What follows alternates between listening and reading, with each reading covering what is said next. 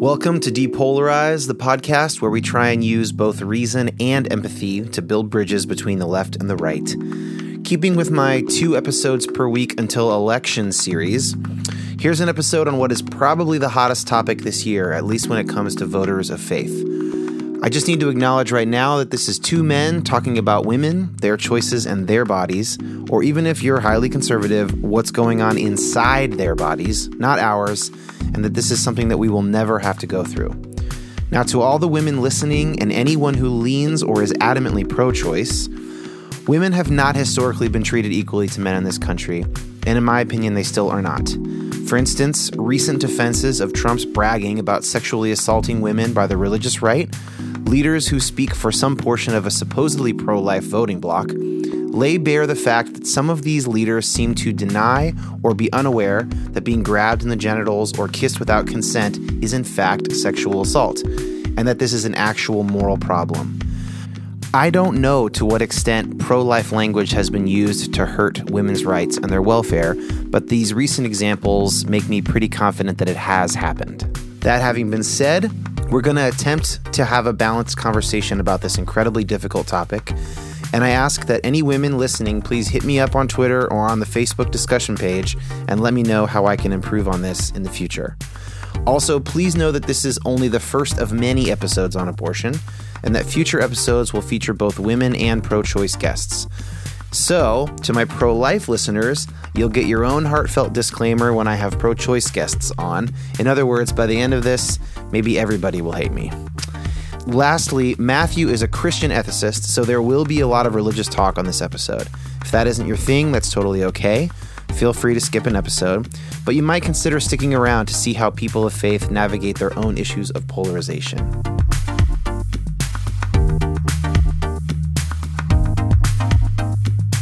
Okay, I am here with Matthew Lee Anderson, who is a Christian ethicist and writer. We are going to assume, for the sake of discussion, a pro life stance. If you're pro choice, I don't think that that means you should tune out, though, because in fact, this is what depolarization is all about.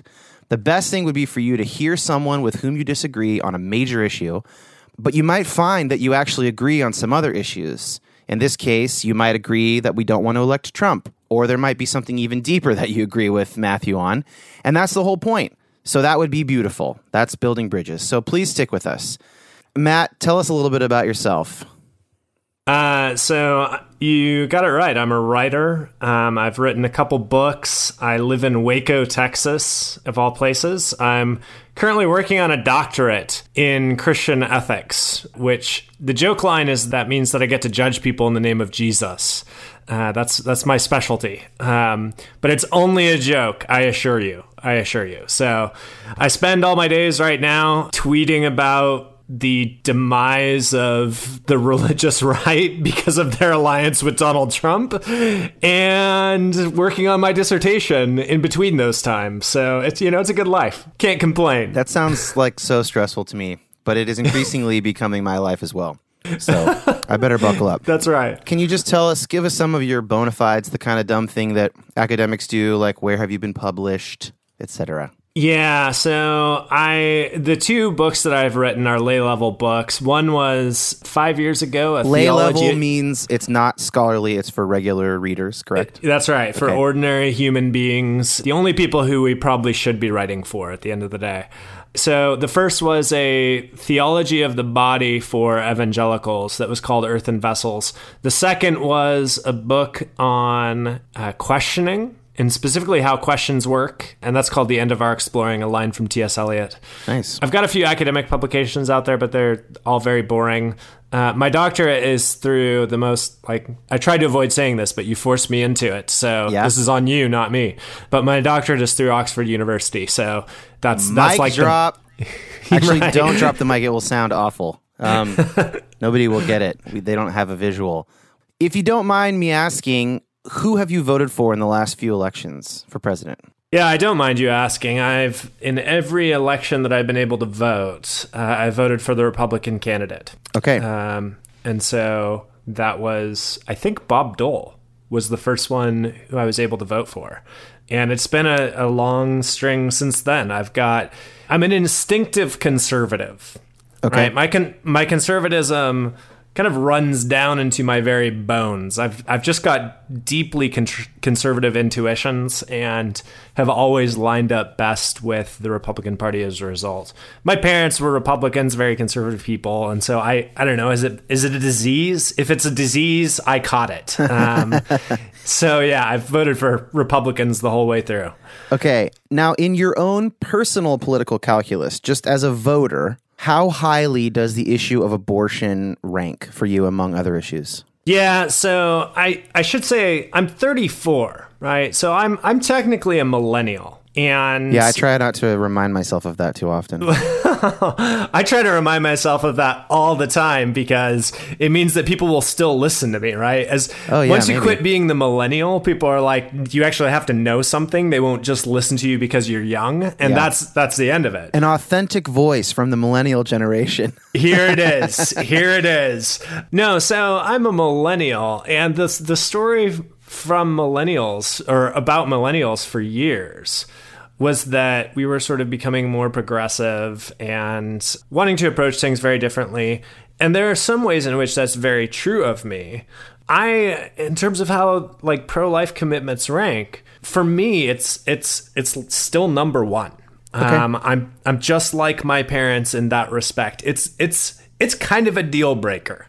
If you're a candidate for office, and I think there's a more than reasonable chance that you will vote for policies that I think will increase the number of abortions in this country, I just won't vote for you, regardless of how much I like the rest of your platform. Okay. Um, yeah, that's good to know. and that's you know i think that's a pretty rare position for someone our age um, Yeah, but it's very common for like our parents' age. yeah very common for our parents age and i and i try to say like i'm not trying to be a unreflective and sort of stupid one issue voter I'm trying to be a really reflective, very thoughtful one issue voter.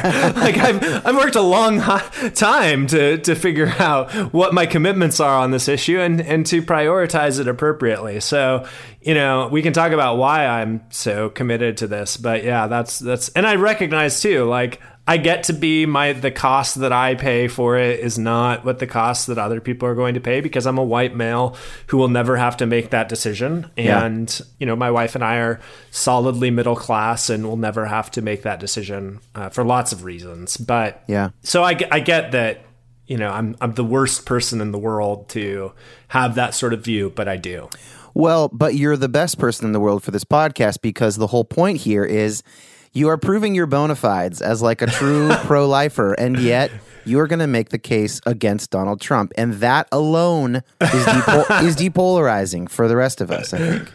I'm like the one pro lifer that all my pro choice friends can talk to because at least I'm not like those pro lifers, right? Well, I'm not. Um, I'm not here to label or judge anybody. I'm just trying to find good examples of people who can express themselves clearly. So, okay, for the sake of this discussion, we are going to assume a pro-life position. Cool with that? Yeah. So I'm not going to ask you to argue for it. I think we may talk about that in the future, but for now, we're not arguing about that. But can Yeah. you describe your actual pro-life position, the one that we will be assuming for this conversation? Just like give it to me as policy or something. Yeah, so I, I think it consists of three different planks, as it were. Okay. There's a there's a pro fetus plank to it. I think that the fetus deserves protection Okay. within the womb. Uh, I think it's a rights bearing entity that deserves our respect. It's a pro women support position. So I think that mothers who bear children deserve respect, support, help, and a pro life position can't put the interests of the mother at odds with the interests of the fetus. We have Okay. to figure out a way in which those interests align, and the pro fetus position is the pro woman position, and vice versa. So, Um, can you give me some policy examples of that second plank of your position? What Yeah, kind of so- policies do that?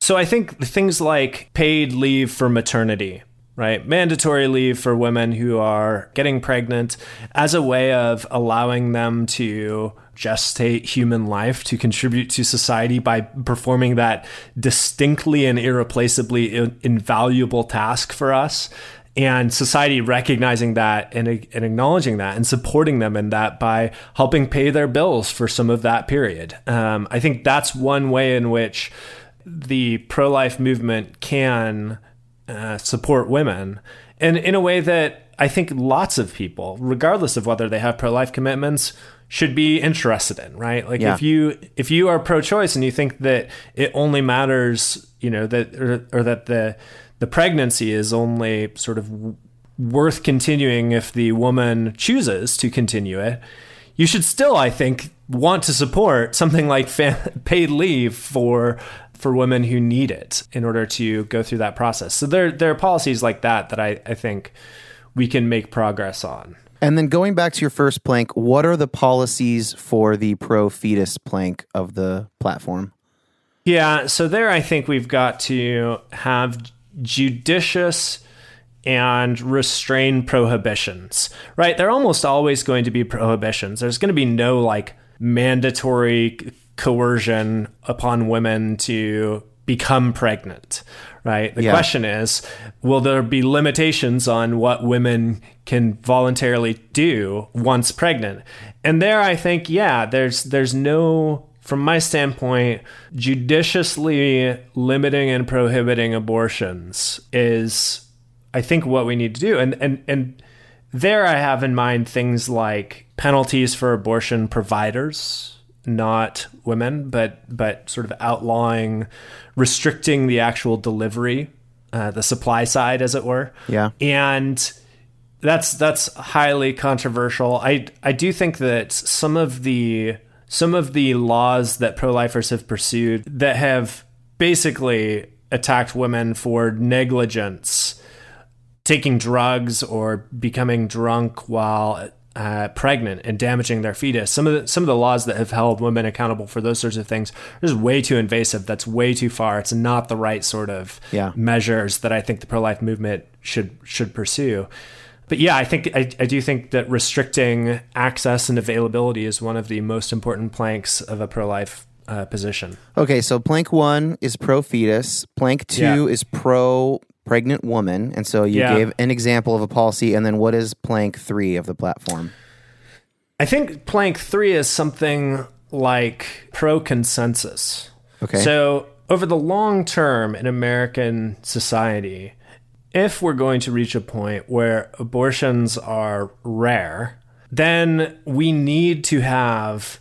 Uh, we need to generate s- consensus on this. We need to be able to get people convinced, not just at the level where we've we've sort of had a fifty one percent majority that allowed us to pass X law that Yeah. we think is sufficient, but we actually need to spend the time deliberatively persuading people of our point of view and potentially withholding certain legislation. This is a really controversial thing to say within the pro life movement, but potentially not pursuing certain forms of legislation until we have generated a sufficient level of consensus. Now, where what level of consensus is that? Something like a supermajority, 66%, 70%, Yeah. right? Seems reasonable. In in a sense of like, you know, ninety percent of polled Americans are in favor of universal background checks for gun control. You'd like to Right. get it to the point uh, where sixty six or seventy percent of Americans were in favor of making abortion largely illegal, and with it, these other policies that uh, support the health and the financial situation of the mother, and yada yada. Yep, that's exactly right. And in order to win that consensus, you may have to be patient and allow a lot of what you would consider injustice Yeah, wow. to to go on, right? That's you- interesting. You, can't you can't be in a hurry to win that sort of consensus. But I think that a consensus once won that way would endure far longer than change one through immediate means that as we've seen tend to engender backlashes and actually uh, undo gains from from my point of view pro-life gains later on down the road I mean, you could argue this that that has happened with homosexual marriage. It's not like the Obergefell Supreme Court decision happened and then everybody got in line. We basically have a supermajority in the United States that homosexuals should be able to be married. And then the Supreme Court decision followed. Right. And that was preceded by you know 20 30 years of republicans making conservatives making some gains so mm. the defense of marriage act for instance passed in the 90s uh, signed into law by bill clinton which the windsor case overturned you know the defense of marriage act was largely hailed as a gain by conservatives, but it ended up being a loss. It generated a backlash right. and it destabilized, in one sense, the consensus that American society at one point had because it was trying to stitch together a social fabric by way of legislation. Man, and, that is fascinating. You just can't do that. The the social fabric has to be knit together in such a way that legislation is a lagging indicator of it. That that legislation is the sort of last thing if that legislation is going to endure and, and be stable within that community. And that just that just means that everyone has to allow injustices to, to go on. That's so hard. that's an interesting argument. That's a legal sociological argument, but it yep. also is a moral argument in your in that you're saying we need to respect the populace of our country and like convince them through non-combative ways that we have a point. Is that part of what you're saying?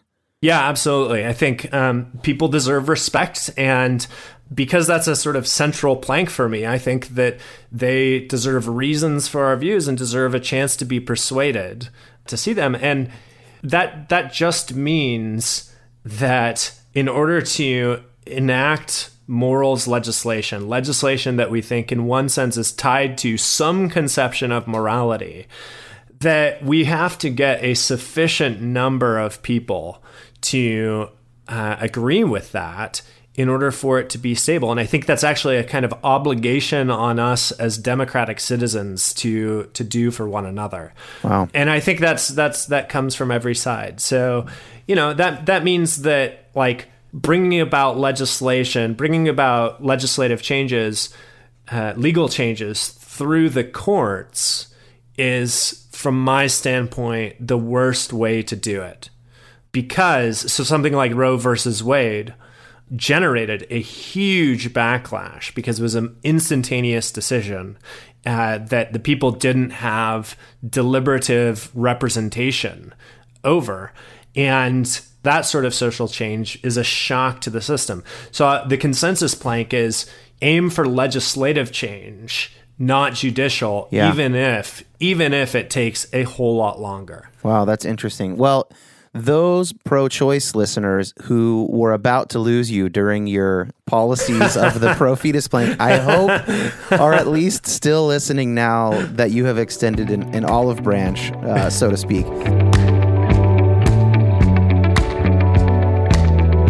Okay, so that's your position. That's we're going to assume that for the sake yeah. of this argument that you're going to give as to why yeah. Trump is not a good fit. But before we get to Trump, who is obviously not a standard GOP candidate, let's talk about the party platforms a little bit of the DNC and the GOP.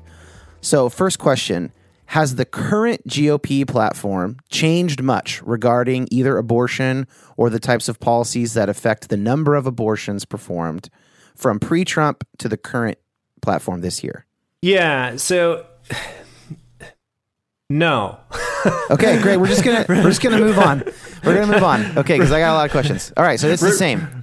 Republicans Republicans are generally useless when it comes to pro-life causes. They've they've been not nearly as effective as pro-lifers certainly would want them to be, at least at the national level. Now there have been lots of state level changes uh, state level restrictions okay. that have gone on. And at that level, the Republican Party has been much more, uh, much, much sort of friendlier to pro-lifers. But at the national level, there's there's been not very much progress at all. You know, I want to ask you one question that just comes up here, and I think people would like to know this. Let's say you're you live in Texas, okay?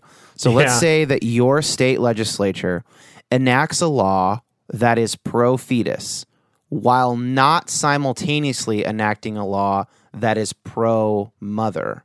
Yeah. How do you view that just as an individual? Are you torn? I'm, yeah, that's a good question. I think I'm conflicted. Okay. I'm glad that those protections would be put through, right? Like I I think that that protects and preserves justice.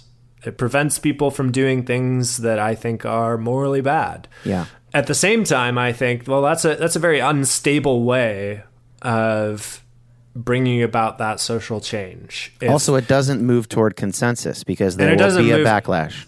That's right. And so, from my standpoint, it presumes a lot about the makeup of American society and the way in which we interact with each other that I deeply disagree with. Yeah. I mean, it, it, and so from that standpoint, I think I'm really interested, I'm really interested in seeing abortion ended functionally in America. But I think in order to do that, both the Republican Party and pro lifers more broadly need to think in increments of 200, 300 years. And the psalmist, I'm a theologian, so I, I just, you know, apologies to those listeners who. No, it's fine. I'm gonna. I already gave a disclaimer that I Yeah. recorded later. it will sound like I already gave one. I haven't recorded it yet, but you don't have to worry about that. No, no. So the um, you know, as a theologian, I think the the psalmists really capture how I feel about abortion. The cries of "How long, O Lord? How long? How long will you delay? How long will you sort of refrain from acting?" And from my standpoint, the the witness of the pro life movement needs to be a kind of lament in its sort of central core, and a, and a, and a kind of patient endurance and a long suffering with those who are engaging in these acts and for the sake of long term social change. I think those laments are ordered towards, they broaden our horizon so that we don't just look to which law can we get passed in the legislature, they look to how are we actually changing the social conditions in order to make sure that we, these laws actually just become functionally irrelevant. So, okay, back to the platforms. Yeah. Thanks, thanks for going on that detour with me. Sorry. No, that's no, no. That was that was my own question. I wanted to go there. So, between the GOP platform, the party platform, and the Democratic Party platform, as they're currently written, which of them would do more to reduce the overall number of abortions in the United States, and why? Yeah, so here I'm going to say something that will probably anger many of your Democratic listeners. Okay. I I do think the Republican platform would do more to reduce abortions in America. Why? In part because I am not convinced. So the argument on behalf of the Democrat platform, if I understand it, goes something like poverty relief reduces abortions. Poverty relief and increased access to contraception actually will re- is like the most significant thing that will reduce the number of abortions in America. And the Democrat Party platform, uh, you know, seeks to provide uh, health services for all women, including access to abortion, and uh, so on and so forth. I'm, I think you got to, but uh, just to jump in, Yeah. you've got to include maternity leave, which is a plank of the platform since Bernie got his way. Yeah, yeah, that's right. Um, it's not clear to me how much that will do to actually reduce abortions. That's that's that's an open question from my standpoint. Even if you include that, Brookings did a study that showed that upper middle class women, people who have an income uh, something like 400% over the poverty line, are far more likely to get abortions than those who are members of the lower class Interesting. people who are below the, the, the poverty line. And what that indicates to me now now people who live below the poverty line are far less likely to use contraception, right? but they just have their children more often. they just have their children more often. They they keep them, and there are lots of questions about why that is. You can say it's education, you know, access, availability. Obviously, like it's it's a medical procedure that costs money, and so you know if if you are living below the poverty line, you may not have the money to Yeah. get that procedure when you would want to otherwise. But it is fascinating to to look at the statistics, and I mean something like fifty two, I think the number is percent of abortions in in America are from middle class women, and that indicates to me that poverty relief, while I think it's enormously important, is by no means the only thing that will reduce the abortion rate. I also just have r- real worries about this is also going to get me in all sorts of trouble. Hey, it's just be um, yourself, man. It's all good. we can I have, handle it. I, I have real worries about the way in which contraception gets advocated for, particularly as it gets tied to class. So, increasing contraceptive use and long term, long acting reversible contraceptives, LARCs, seems like those spe- specifically are maybe the only form of contraception that actually reduce abortion rates. There's some evidence out there that other forms of contraceptive use do not reduce abortion rates because uh, people increase the amount of sex that they have. But long-acting reversible contraceptives, those seem to. There's there's been a couple studies. You mean like they- diaphragms? yeah, that's right. Those seem to reduce abortion rates. And I guess I I worry that there's a there's a kind of classism that's built into that argument where the problem is that people below the poverty line are having children and that's that it just it just troubles me. I haven't quite put my finger on what troubles me about that, but there's something about that where I think like knowing lots of people who live below the poverty line and, and have children, I don't actually think that I would want them having fewer children. I think the children are are some of the things that have motivated some of my friends to become responsible individuals in hmm. ways that they were not before. You're saying And- you're saying that you think there that might be smacking a little bit of eugenics in the large, mean, I'll- in the large scale. I wasn't I wasn't going to say it, but we can with long acting reversible contraceptives specifically, we can functionally sterilize people. Right? We can hmm. and it's voluntary, right? We're not Yeah. no one is no one is advocating for, you know, coercive measures, anything Sure. like that. But within a social context, this is this is really what starts to you start to question like what actually constitutes free choice, right? Because if you're in a social context where you feel desperate, where you feel like you have no other options and so on and so forth, it may appear to you as though your only reasonable choice is a long acting reversible contraceptive and where the pressure all the social pressure all the all the sort of institutions are steering you in that direction because there's a certain vision of the life that is is embedded within those institutions and that that becomes a sort of functional sterilization program that's like I don't think that's actually the case. Temporary, sterilization. Yeah, temporary, um, reversible, importantly, right? But still kind of functional.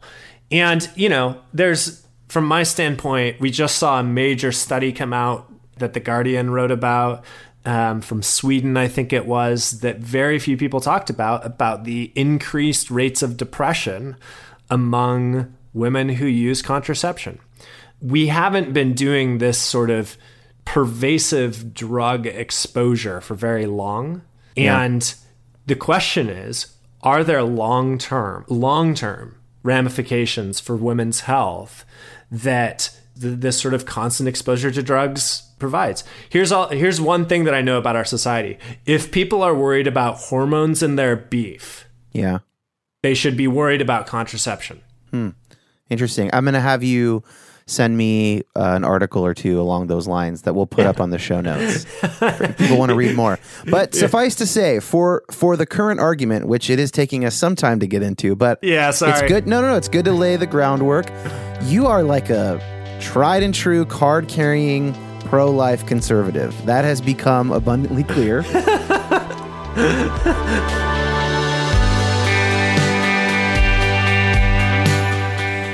So let's get to Trump here.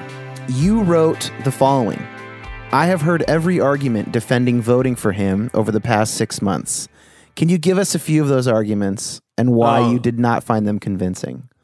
You know, this is like asking me to revisit my nightmares, right?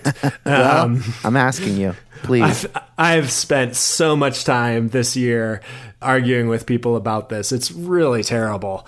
From the pro life standpoint, the argument has been uh, the Supreme Court. Yeah. and judges. I mean, that's that's like the holy grail of the pro-life movement. It is the sacred cow before which every pro-lifer is expected to bow and offer their, you know, worship and so on and so forth. And I I just am not convinced that that is a healthy position for the pro-life movement to be in. And you kind of um, explained that, right? With your three plank platform, that's only plank number one. And if we only do plank number one, there will be backlash. We're not creating consensus and we're not doing anything for the mothers. Yep, that's right. And the what happens with the court has um, it's very hard to overturn opinions. Clearly, Yeah. right? Like it it has a long lasting impact, and I'm not sanguine about that. I don't think I'm naive about that. I also think that ultimately the court is going to have a reflective. It's going to reflect the society that that is it rules over, and from that standpoint, I think pro-lifers need to recognize where our position is relative to the rest of the country. So there are a lot of aspects to it. That's that's but it is the hardest argument to make. It's the hardest argument to defend rather sort of not voting for Trump. I mean, you have to in order to buy that as a pro-lifer, you have to stake your claim on on the possibility that Donald Trump is going to like carry through his commitments and appoint justices who would be pro-life, and that strikes me as lu- ludicrous, absolutely ludicrous. Okay, give me Um, give us some reasons why that is ludicrous that Trump would actually make good on his promise to appoint conservative justices. Yeah, in part because I think while Donald Trump is running a populist campaign, he covets and craves the attention of his peers far more than he craves the attention of the crowds. So I think the What best the, what's hypo- the yeah? What are the what are examples of that? yeah, so I think the best hypothesis of why he's running is partly is is, is that uh, he was mocked relentlessly at the White House's press corps dinner or whatever it was. Yeah, the correspondence dinner. The Correspondence Dinner. Thank you. Um, he was mocked relentlessly and seems to have been so insulted that he started to take running seriously after that. Yeah, he was he was mocked for his birtherism, correct? That he kept yeah. peddling. It was it was everything. It was his birtherism. It was the fact that he had made noises about running so many times and hadn't run. Like an Those I are- dare you kind of a thing. Yeah, sort of like an I dare you. And those are the those are the people that I think Trump really cares about at the end of the day. When he's hmm. done, if if he were to win the presidency, the day after, he'd be a one-term president, and I don't think we have any doubt about that. Yeah. The day after he was done, he would go off to Mar-a-Lago, his resort, and invite his sort of friends from New York who are all functionally Democrats. And he's going to spend the rest of his days hanging out with people who are not Donald Trump voters. And so he needs to act in such a way that his social circle will keep him in it. You're saying he has way more incentive to make his billionaire friends happy, who are mostly Democrats, or his New York elites, Yeah. than he does to make his voters happy. Yep. I think that's absolutely the case. And if you look at Donald Trump's whole life, he is a classic con man. I mean, it's perfect that he got involved in casinos. That's his game. He knows how to prey upon the hope and the aspirations of ordinary people. And he always wins at that game, and then he goes and does whatever he wants. And he's he's running his campaign exactly like he would operate a casino. And the people who have bought into it are by and large people who would go to one of his casinos and spend their weekends engaging in the kind of entertainment on the off chance that they might strike it rich. And that's, you know, from my standpoint, like it's a con. And when he got into office, he would lose any pretenses because he wouldn't, there would be nothing controlling him. Hmm. And he'd put up whoever he wanted to without caring. So, to wrap up on that, you just think the argument that he'll appoint Supreme Court justices that are pro life friendly is a super flawed argument. Yeah, I think it's I think it's absolutely ridiculous. I don't I don't And that has been basically the only argument from the pro-life side for voting for him. Yeah, it's hard to think of any others. I mean, some some people have like tried to defend the need to support him because of democracy. You know, he was the people's choice in the Republican primary.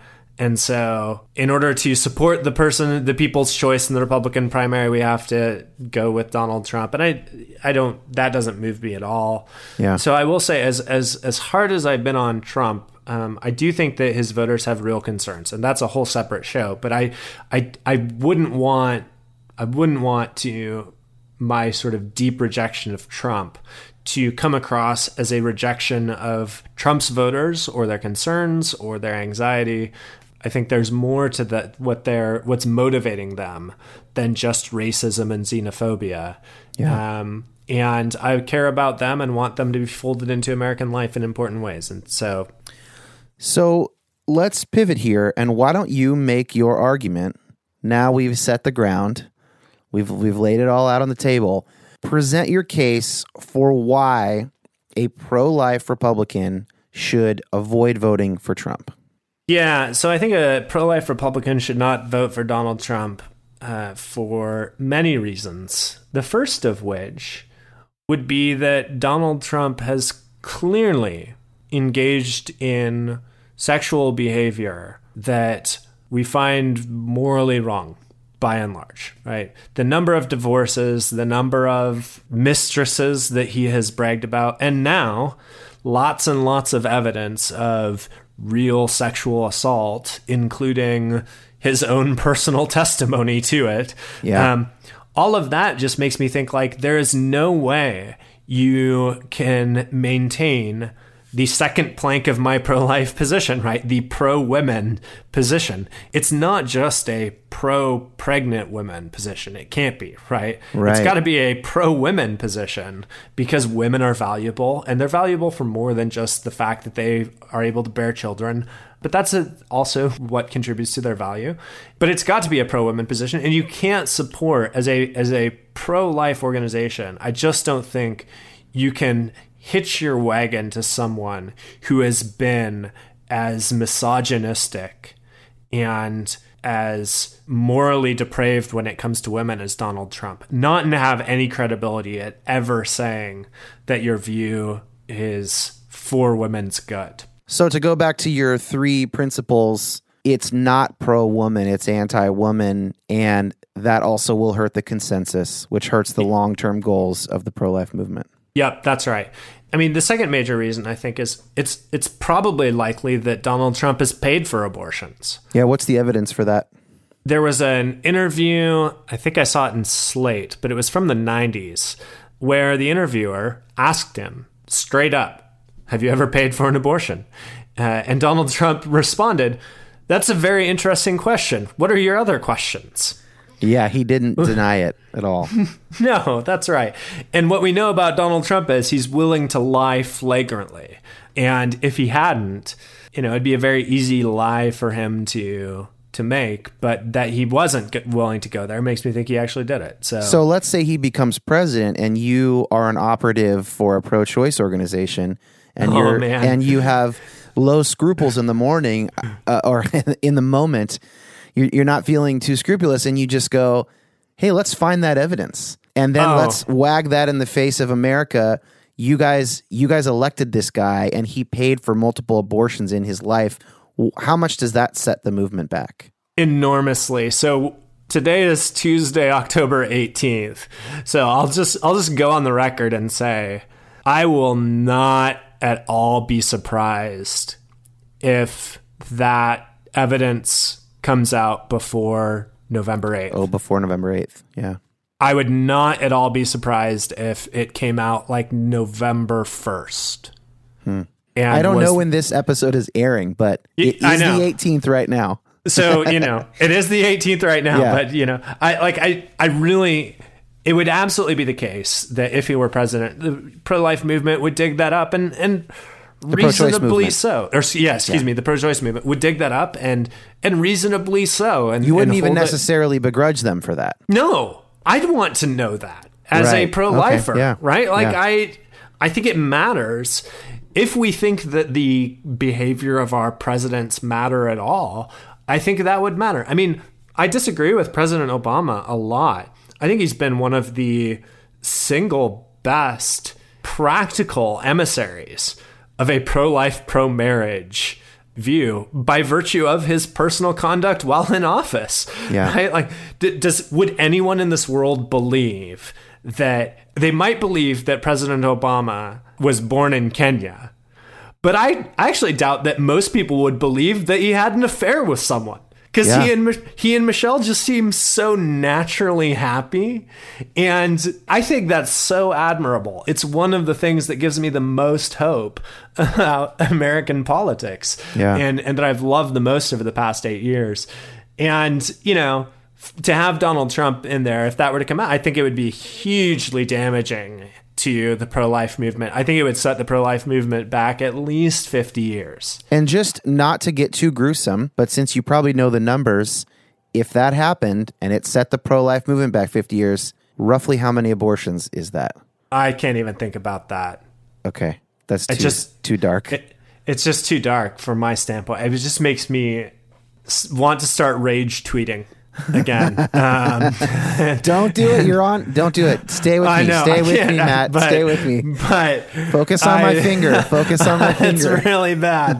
It's really bad. It really just I it it makes me rage against the dying of the pro life movement. It's it's awful. Okay, well let's let's back away from that minefield.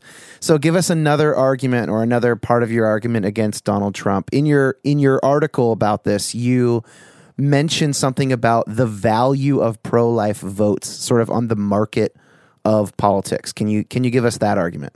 Yeah, so that argument is something like, look, if I can't even say if anymore because the pro life movement has, by and large, institutionally, the, the political side of the movement has signed up with Trump.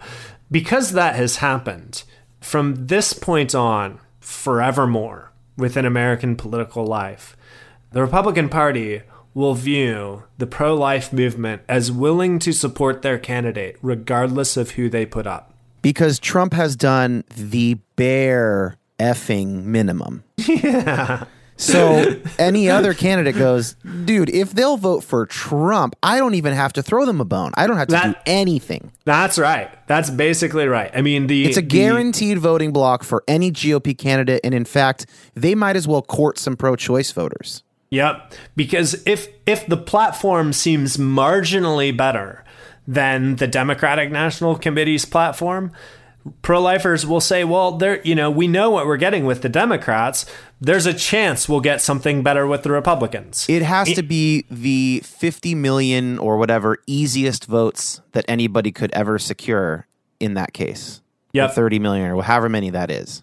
pro-lifers have become the cheapest date in politics. Yeah. And that isn't a way to build political influence over the long term. You have to be able to say, here's what my vote's going to cost and extract real costs from people. And to say, and that means you've got to be willing to lose certain battles and say like, look, this matters so much to us. You guys don't get it that we are actually willing to lose the Supreme Court because Right. you guys screwed this up so badly. Like if that's really the card that is going to get played, if that's the I hate this, we've it's sad that this phrase is ruined. If that's the Trump card, Trump card. I know. I keep um, using it too. It's terrible.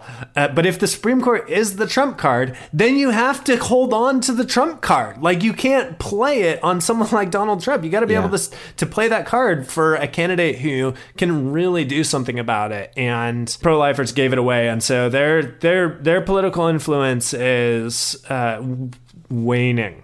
So, an example of a voting bloc whose influence is very high right now, the value of, say, people wanting a $15 minimum wage. That Yeah. those are valuable votes right now because Hillary basically had to go from 12 to $15 to get Bernie supporters. Yep, she had to right. go people who want state sponsored college for people under $100,000 a year. That's a valuable voting block right now. Yep, she really needed those voters. Yeah. And, um, you know, the Bernie campaign was willing to extract real concessions because Bernie is a real politician. He knows how this goes. The pro life movement, God bless them, love them. I hope I still have friends within the political movement. Is After this podcast. after this podcast, that's right. It's largely staffed by non politicians, right? It's largely staffed by people who are so earnestly devoted to the cause that they don't have, from my standpoint, the kind of political judgment that a movement really needs. Well, Um, and that was in this recent Washington Post article I saw about how we are becoming more polarized. And there was a huge study done about this at Princeton or Harvard or somewhere. And one of the the number one reason they concluded, and there are multiple reasons contributing to that polarization, but I believe the number one is the rise of activism within political parties. Yeah. And that an activist has different aims than a candidate does or an elected official has. Right. And an activist has the luxury of not having to make any compromises. Right. Whereas if you're a politician and you want to get things done, you've got to sit in a smoke filled room and talk with those people across the aisle whose votes you need to try to get something done. I mean, I think Jonathan Rauch's uh, article in The Atlantic over the summer, How American Politics Went Insane, is a terrific examination of the sort of polarization that we, we have now. And what he points out is like the political parties have actually lost power, they've lost sort of leverage over their candidates. And Yeah. as a result, they've lost the ability to broker deals with the other side. Um, we don't have the mechanisms to allow politicians to speak together, and and so that's it's a huge problem. But the pro life movement, you know, it doesn't doesn't have many politicians in its ranks. It's got it's got a lot of earnestly devoted, good hearted people. Well, and that's actually true on the left as well. It's true of environmental Yeah. activism, and it, it's pushed both. Activists have pushed both parties leftward and rightward. Now, I want to detour for a second. This was a question that I got from Facebook when I mentioned I was going to be interviewing you. And basically, the question is how did we get here? How did we get to a point where pro life and GOP were so intertwined? I, I mean, we could do probably 30 minutes on this, but if you could just give us a summary, that'd be great. Yeah, so the best the best book to read on this is uh, by Ramesh Ponnuru. I don't know, man. He that sounds like an immigrant. Yeah. um, can't trust him. Can't trust anything they say. He's got a book called The Party of Death, I think it is, that walks through the history of abortion in uh, in abortion legislation in abortion politics. It's been years since I've read it. I mean, Roe versus Wade did a lot, right? That Yeah. polarizes American society. You see a huge fracture at that point. The pro life movement was predominantly Catholic in its beginnings. Um, and institution like Christianity Today, which is you know central bastion of evangelicalism, was was generally pro-choice, and it wasn't really until the late '70s that the evangelicals uh, started sort of signing on to the pro-life movement, and some of that was Francis Schaeffer.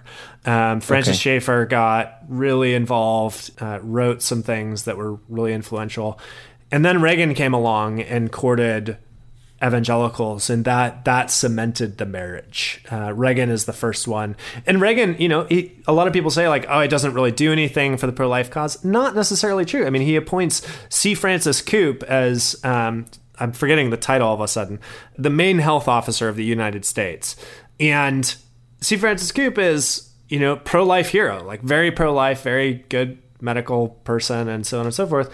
And so, so Reagan did more on the pro-life side than some critics of the alliance between uh, Republicans and uh, the pro-life movement would say. But I mean, like, I think it was '92 when Bob Casey from Pennsylvania, senator from Pennsylvania, was running for president, came in second or third, and was denied a speaking slot at the Democratic National Convention because of his pro-life views. Oh wow. And that was that was a real break. That was a real sign that the Democrats institutionally were no longer a friendly place for those with pro-life commitments and they haven't been since since at least that Since then, yeah. I, I I actually would love I would love and pray for a really robust really strong pro-life democrat contingent because I think it's one of the central things that we need for the sort of dialogue to happen at the national level appropriately. The problem is that the uh, Democrat Party institutionally is so inhospitable to that. And a huge part of that is Planned Parenthood funds Yeah. Democratic candidates like crazy. They fund 99% to 1%, Democrats versus Republican. They're a huge, a huge Democrat donor, and they have massive clout within the party. So it's it's an unhappy alliance. It's not the sort of alliance that I uh, think is an ideal situation, but I but I uh, understand why it exists, and it's it's really tragic. So you've given us three separate arguments against Trump from a pro-lifer. You got a fourth one that I pulled out of your article. I'm going to quote something here, and then I'd like you to elaborate on it. Ken, is that Yeah. all right? Yeah. Okay, you write. If abortions happen because of the breakdown of marriage, then there's nothing pro-life about electing someone who is at best a serial monogamist. If the abortion culture has anything to do with the wider degradation of our society's sex and morals, as pro lifers have argued it does for as long as I've been alive, then there's nothing pro life in endorsing a candidate who has bragged about the number of his sexual partners. So that's a great quote. Can you give us more on that?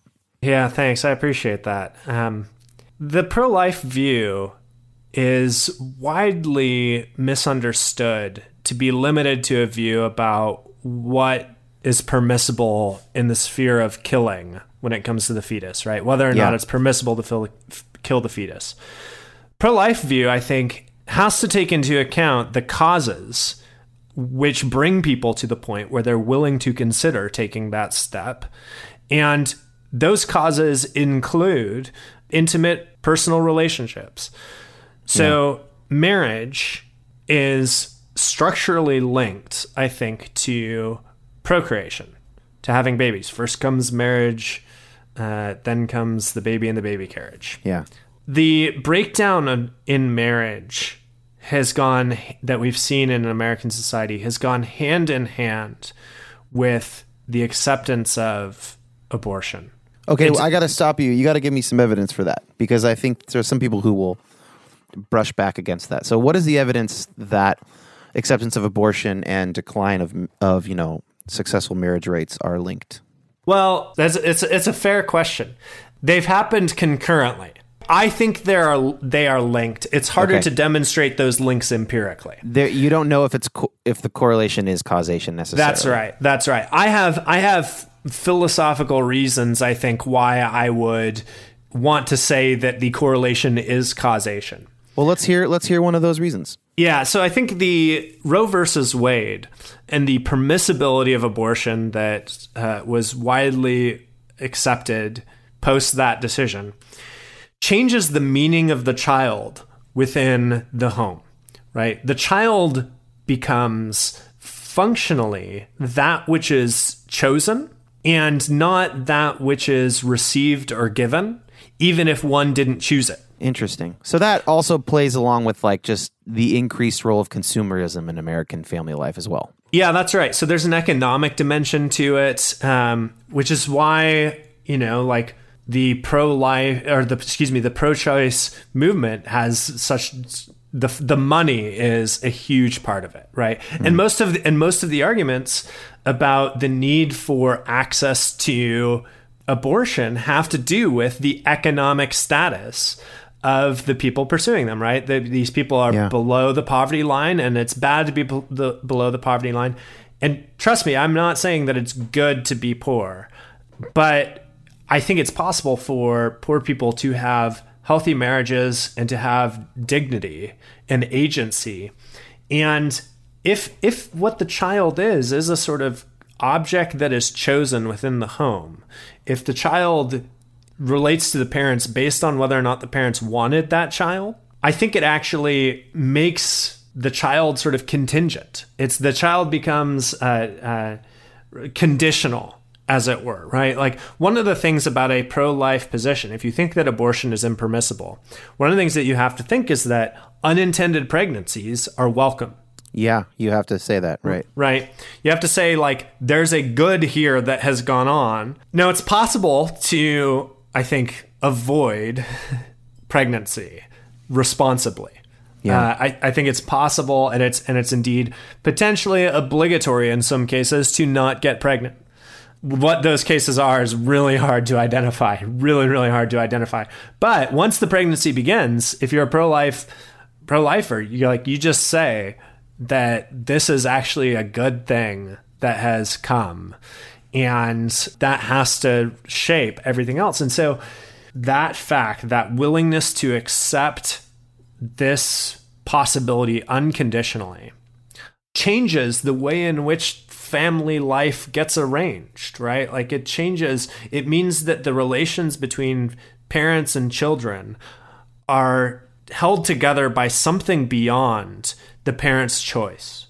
They're held hmm. together by some kind of necessity, some some kind of by the fact that this human being showed up and you didn't have a choice in the matter and that's that's actually like you can look at that and say that's terrible or you can look at that and say if the universe is ordered this is where i'm just going to say something theological again. Sure. if the if the universe is ordered in such a way that it's ordered towards goodness ultimately then it becomes really reasonable to think that the things that happen naturally the things that we don't choose are in fact in some ways good. Some of them right? Yeah. So there's there's lots of ways in which i think the pro choice movement has helped reshape how we think of the family. It's helped reshape how we think of even the relationships between men and women within the home. And it's, I think, easier for people to, yeah, I don't know what to say. It's hard. I mean, these just, are hard. Yeah, yeah. No, it's it is hard. I mean, you know, uh, one thing that I have read or heard before is that one of the practical consequences of the women's liberation movement has actually been to liberate men sexually to have sex with as many different women as they want and to not have to worry about fathering children because of contraception and abortion. That's right. I'm not I'm not making an argument around that. I'm just saying it is interesting to consider that is also one of the consequences of the women's lib movement. Yeah. I'm all for women's liberation. I'm but it's interesting the there are just causes and effects when things change in big waves throughout an entire society. That's right. And it's very hard to know in advance what those effects will be. Yeah. I mean, it's very hard to sit down and sort of list out, yeah, here's what I think is really going to change if we change this this sort of arrangement. But you're right. I mean, the fact that abortion is available means that one form of the consequences of sexuality is no longer a necessary form yeah. for men, right? And men can, if they have the funds, pay for women to get. Uh, to exonerate them from the burden of caring for that child.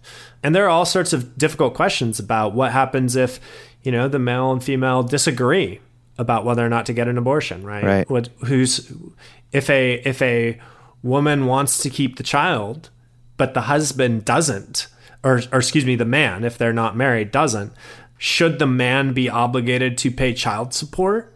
Yeah, that's Why? a tough question. Right? Why? It's it's really hard question if you think that the grounds for that support is voluntary, right? If it's a matter of the will, if it's a matter of decision, what you're getting back to, yeah, right? Then if a guy says, "Look, I I'm all for the abortion. If you are going to do this, you're going to have to do this on your own."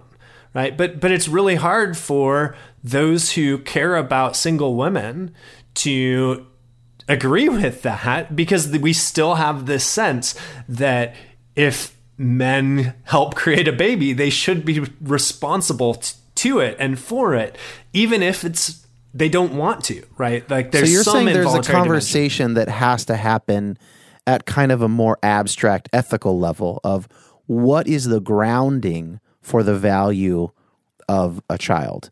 Is Yes. it just is it only valuable when one or both of its parents want it to be there? Does it have its own independent value? And I think that your argument is if it has its own independent value, a lot of these sticky ethical questions become simpler. Yeah, that's exactly right. And and and I think the it's very hard to figure out how the dynamics of the family changed once you take that view. But I think the vi- dynamics of the family do change, right? Because certain certain relationships that you don't have a choice over become distinctively valuable. Why do we care about sibling relationships? Who cares, right? The only reason that I have to deal with these siblings is because we were born to the same mother and father. Well, why is that significant? Right? That hmm. doesn't I should be able to sort of break those sibling ties to ignore them altogether to go on my way. We don't do that, and we generally think that sibling ties are valuable in part because we didn't choose them.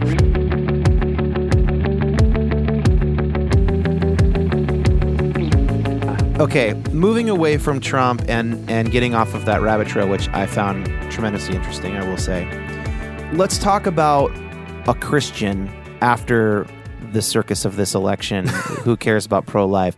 Can a thoughtful Christian still trust James Dobson, Wayne Grudem, Eric Metaxas, or have those men proven that they have lost touch with clear thinking, or even like a robust personal character? Where, what what is a thinking Christian to do, especially a pro life one? Man, you're really trying to get me in trouble, aren't you? I uh, You don't have to name anybody. I mean, that's fine. I mean, let's just. No, no, it's it's fine. I've I've I've already gone on the record saying that um, I was quoted in the New York Times saying that I didn't trust Tony Perkins' judgment any longer. well, can you give us a little background on that, please?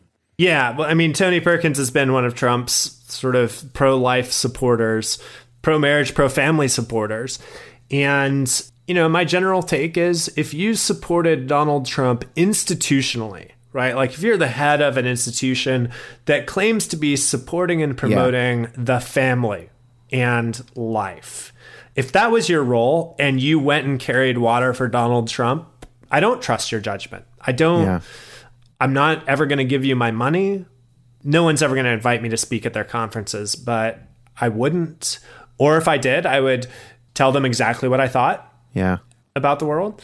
So I don't I don't trust I don't trust his judgment. I don't trust the judgment of I mean, I'll name names: Jerry Falwell, Eric Metaxas, that whole clan, that group who has been out there defending Donald Trump on these sorts of things. From my standpoint, they just it's it's it's the worst unforced error that I've ever seen in my life when it comes to representing the sort of values that we actually care about. And it's so the thing that bothers me is it's so deeply unimaginative. It refuses to step back for just like a half second and think maybe, maybe, maybe we could reconfigure this movement in such a way that we weren't as dependent upon the Republican Party to advance our aims. Yeah. And we established power and, and sought social change through other mechanisms over the longer term. The pro-life movement is just deeply unimaginative. At least those the legacy pro-life movement is. Um, and you know, from that standpoint, I just think it's I don't I don't trust their judgment. So what am I going to do? I don't know. Probably probably not be invited to anybody's conferences and you know keep Twitter ranting about things. But do Is we that- need new leaders? I mean, do we need new people to step into that role? Yes, I think everyone in America, whether they're pro life or not, should be cheering some of the new leaders that have already arisen. Give us a few people that those who are interested in a new take on this issue that they could look up. Yeah, so I'm not going to n- name names there. Uh, I will just point people to uh, a piece in Slate that Ruth Graham wrote. Yeah, I read that piece. um, on the, the sort of next generation of pr- the pro life movement, um, and she named all the names. It was it was a really good piece and really encouraging. Described some of them who are atheists, uh, some of them who are sort of more secular. Yeah. all of whom are very young. You know, I've got my disagreements with some of them, but they're on the side of the angels from my standpoint. We're going to link to that uh, article in the show notes uh, at depolarizedpodcast.com. So you can go get a link there. Yeah. So someone like, you know, Aimee Murphy, uh, who she mentions, um, one of Yeah, one she's going to be on this podcast in like a couple months, I think. Oh, good.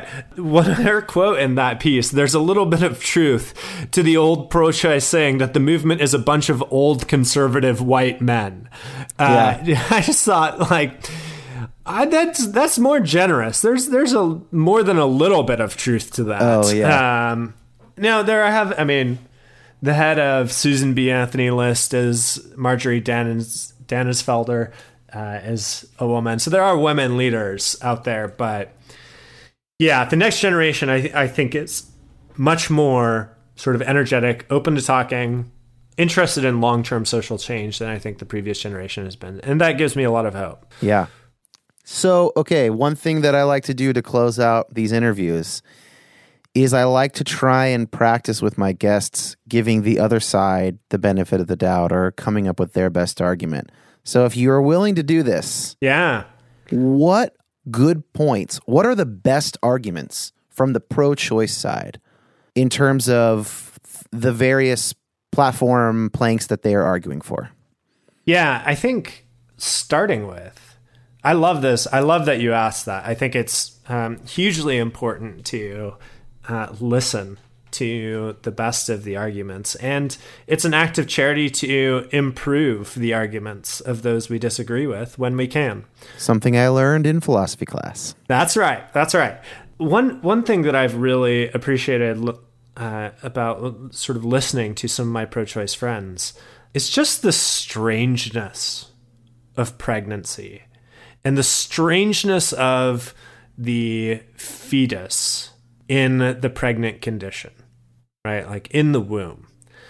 It's very easy for pro-lifers to do these to sort of have a, an approach to the fetus that says, well, look, it's a human being. You know, there's there's life. It began at conception. It's independent. It's sort of got its own directedness. It's clearly not a part of the mother, and so on and so forth. And it deserves all the rights and and privileges that we who are walking about deserve. Yeah.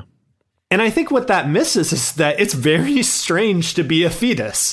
That it's very much unlike being a human being Yeah. in in in the like in the walking around sense, right? You're wholly dependent upon just one other being Yeah. for your sustenance. You have no first person point of view. You have no consciousness. You have no like sort of sensory experience.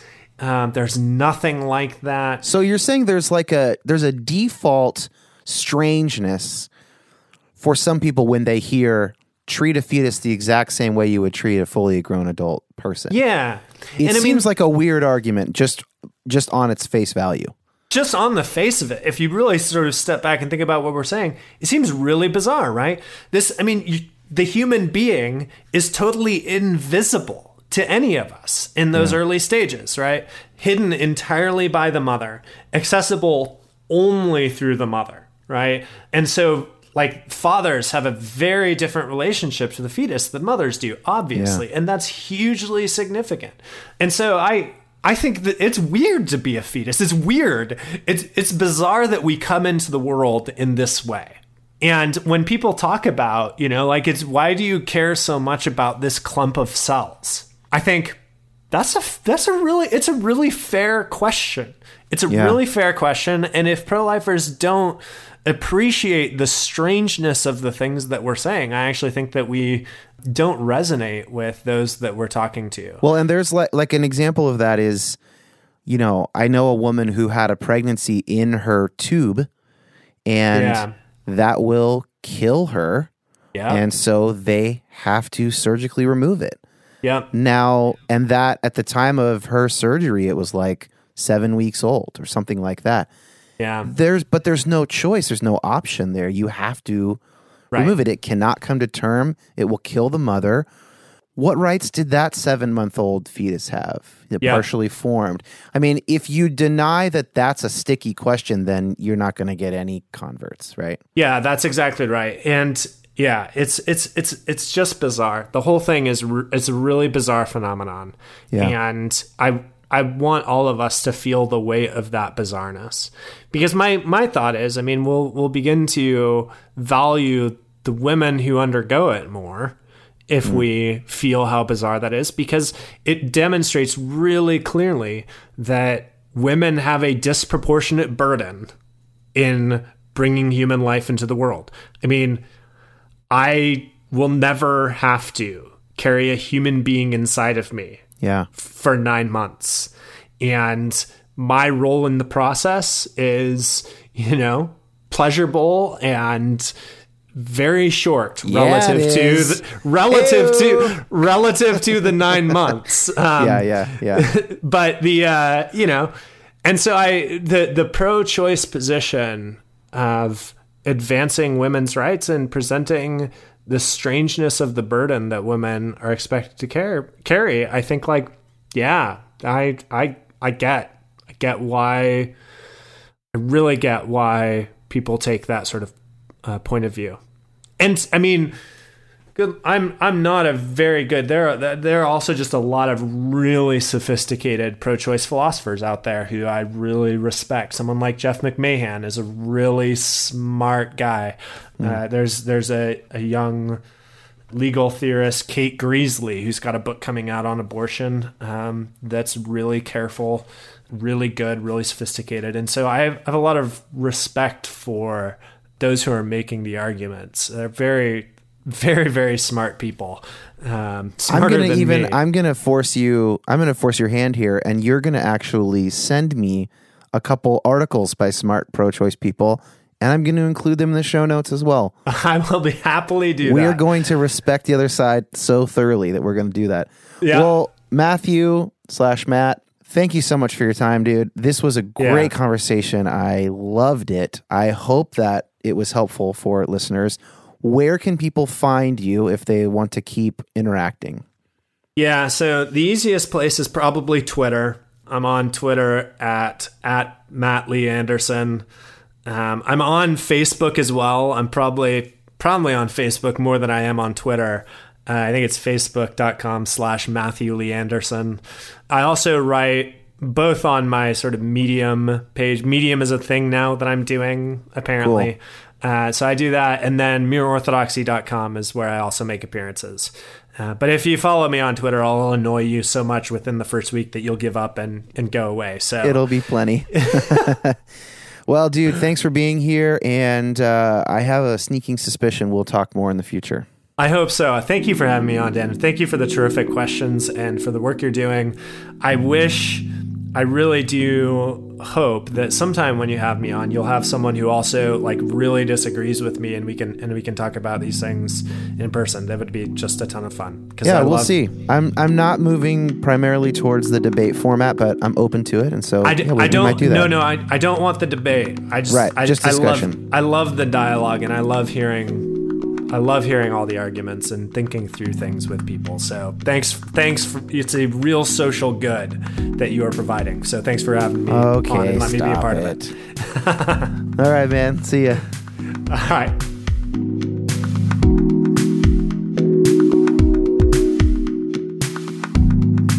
Man, I am blown away by how good that conversation was. I hope you guys agree. There's going to be a bunch of articles on the show notes, including some articles written by Matthew, as well as many of the ones we mentioned while we were talking. Go to depolarizedpodcast.com to find those notes. Please check out our previous episodes if you're new. We do kind of a similar thing here that we did this week. You can find me on Twitter at DanKOCH. You can join our Depolarized Podcast discussion group on Facebook and ask follow up questions, you can email me at depolarizedpodcast at gmail.com. All of those are available. And if you're feeling particularly generous and you happen to work in the advertising industry, you can hire me or license some of my music at dankoch.net. That's how I pay for my life and how I can afford to do this podcast. Thank you guys so much for listening. I'm just excited to do another episode in another week. Thanks for hanging in there with me.